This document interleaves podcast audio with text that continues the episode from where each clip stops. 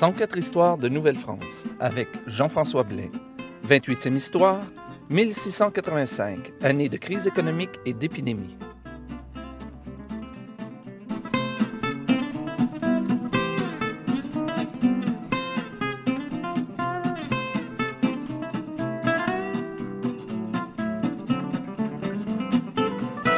Bonjour à toutes et à tous et bienvenue à cette 28e histoire de Nouvelle-France. Vous savez, il est quelquefois assez comique, assez étrange de s'apercevoir que les événements peuvent se répéter d'une époque à une autre et s'apercevoir que ce qu'on vit, nous, en ce moment, eh bien, nos ancêtres l'ont vécu également. Euh, en cette année, en cet automne 2009, à l'époque où j'enregistre l'émission, ben, je n'ai pas besoin de vous le répéter, de vous le dire, on vit une grande crise économique un peu partout dans le monde et aussi on vit une pandémie, celle de la grippe AH1N1. Je ne vous parlerai pas de la grippe AH1N1, inquiétez-vous pas, mais tout ça pour vous dire que présentement on vit deux crises en même temps. Or, moi qui voulais vous parler cette semaine tout simplement d'une épidémie ou d'épidémies qui se sont déroulées euh, en Nouvelle-France, eh bien, je me suis aperçu qu'il y a eu au moins une année où la crise économique et une épidémie euh, ont frappé en même temps les habitants de la Nouvelle-France. Ça s'est passé en 1685 et en cette année-là, eh bien, les habitants de la Nouvelle-France ont dû confronter à la fois une grave crise économique et une épidémie.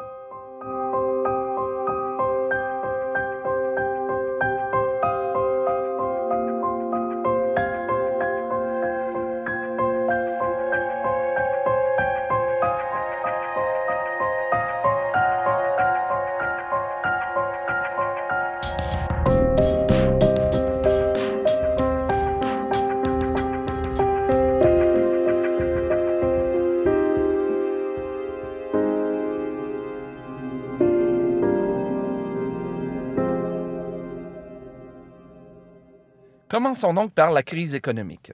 Je vous ai déjà parlé de la crise économique dans la Nouvelle-France euh, à l'histoire numéro 16, alors je vous invite à y retourner, à l'écouter si vous ne l'avez pas encore entendu.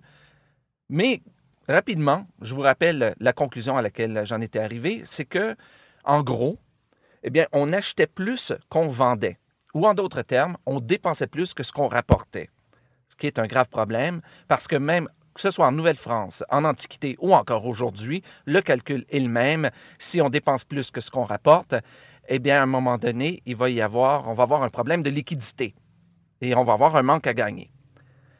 Donc, c'est exactement ce qui s'est passé en, Nouvelle-France. Et je vous disais dans l'histoire 16 que ça, c'était pour toute la Nouvelle-France, pour toute l'époque de la Nouvelle-France. Mais qu'est-ce qui était de spécial en 1685?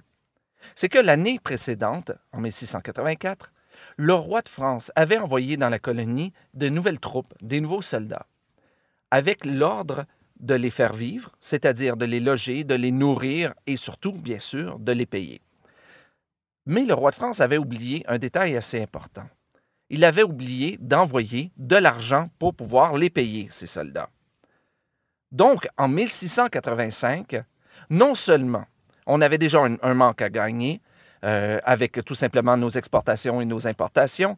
Mais en plus, on avait un nouveau manque à gagner à cause des troupes qu'on devait payer. On avait tout, simplement plus d'argent.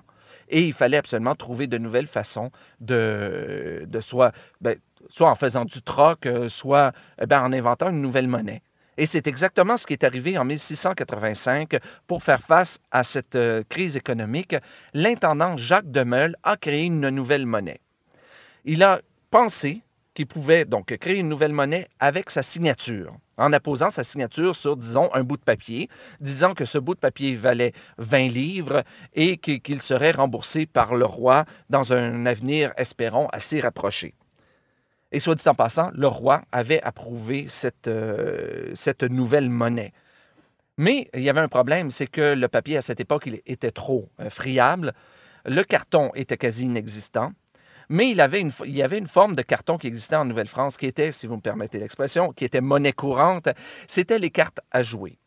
Et contrairement à aujourd'hui, euh, en Nouvelle-France, les cartes à jouer n'étaient dessinées que d'un côté. Alors aujourd'hui, on retrouve des dessins, des motifs des deux côtés, mais à l'époque, par exemple, on avait la dame de cœur d'un côté et c'était blanc de l'autre côté. Donc, Jacques Demeul a utilisé ces cartes, il a apposé sa signature sur euh, le côté blanc des cartes et en y apposant son sceau aussi et en disant que cette carte valait, disons par exemple, 20 livres.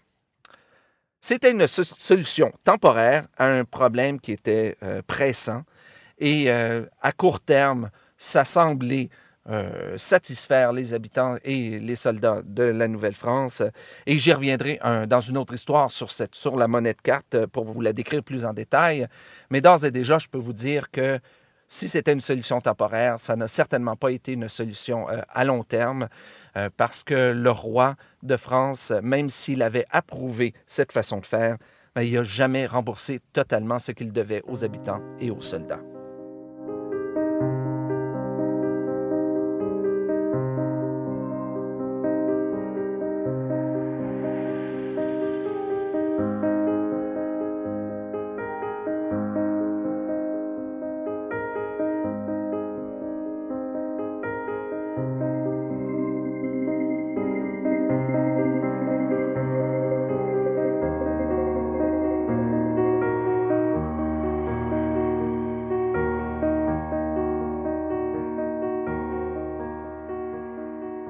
Et comme si ce n'était pas assez d'avoir eu à affronter une crise économique importante en 1685, les habitants de la ville de Québec ont eu à affronter une épidémie quasi sans précédent dans la colonie. Ça s'est passé à l'automne 1685. En fait, on, on ne connaît pas grand-chose de cette épidémie. Ce qu'on connaît vient majoritairement de deux lettres, l'une écrite par l'intendant Jacques Demeul en septembre 1685 et l'autre écrite par le gouverneur de Denonville en décembre de la même année. On croit que c'est le typhus qui a frappé la ville de Québec à ce moment-là. Et fait intéressant à remarquer, c'est que la grippe accompagnait très souvent le typhus. Donc, un autre point de comparaison avec ce qu'on vit présentement. On sait par contre d'où est venue cette, euh, maladie. Elle est arrivée à Québec par deux bateaux en provenance de France, euh, sur lesquels une grande partie des matelots, officiers et des soldats ont été malades, ont contracté la maladie et, euh, et plusieurs en sont morts. Et très rapidement, la maladie a frappé la ville. Elle a frappé la ville tout simplement parce que euh, l'intendant avait envoyé des hommes auprès des bateaux, parce que les bateaux à cette époque n'étaient pas amarrés au quai. Ils, jetaient l'ancre dans le Saint-Laurent et on envoyait des barques chercher la cargaison et chercher l'équipage. Mais une grande partie des hommes qui, étaient chargés de se rendre au bateau, là où se trouvaient les malades, ben, en sont morts. Ils ont contracté la maladie et une partie d'entre eux, une grande partie d'entre eux en sont morts. En fait, l'intendant Jacques Demel nous apprend qu'en septembre, dès la fin septembre 1685, euh, une centaine de personnes avaient déjà contracté la maladie et une trentaine en étaient mortes. Et on sait qu'en décembre 1685, la maladie faisait toujours rage.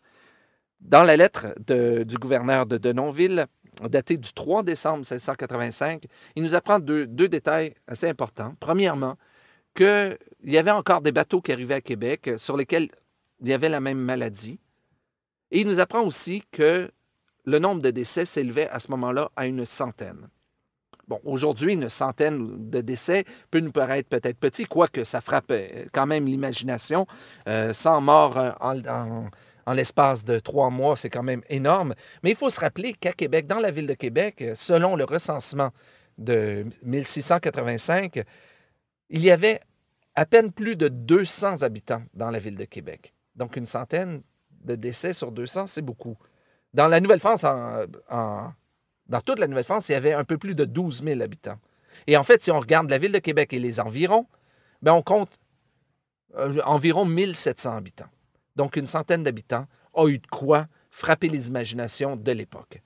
Malheureusement, je n'ai pas retrouvé d'autres euh, documents parlant de cette épidémie de 1685. Donc, je ne peux pas vous dire exactement comment ça s'est terminé, mais euh, ce n'est certainement pas la dernière épidémie auquel ont dû faire face euh, les habitants de la Nouvelle-France. Et c'est ainsi que se termine cette 28e histoire de Nouvelle-France. Si vous avez des commentaires sur l'émission, je vous invite à m'écrire au info@104histoire.com ou à visiter la page Facebook de l'émission.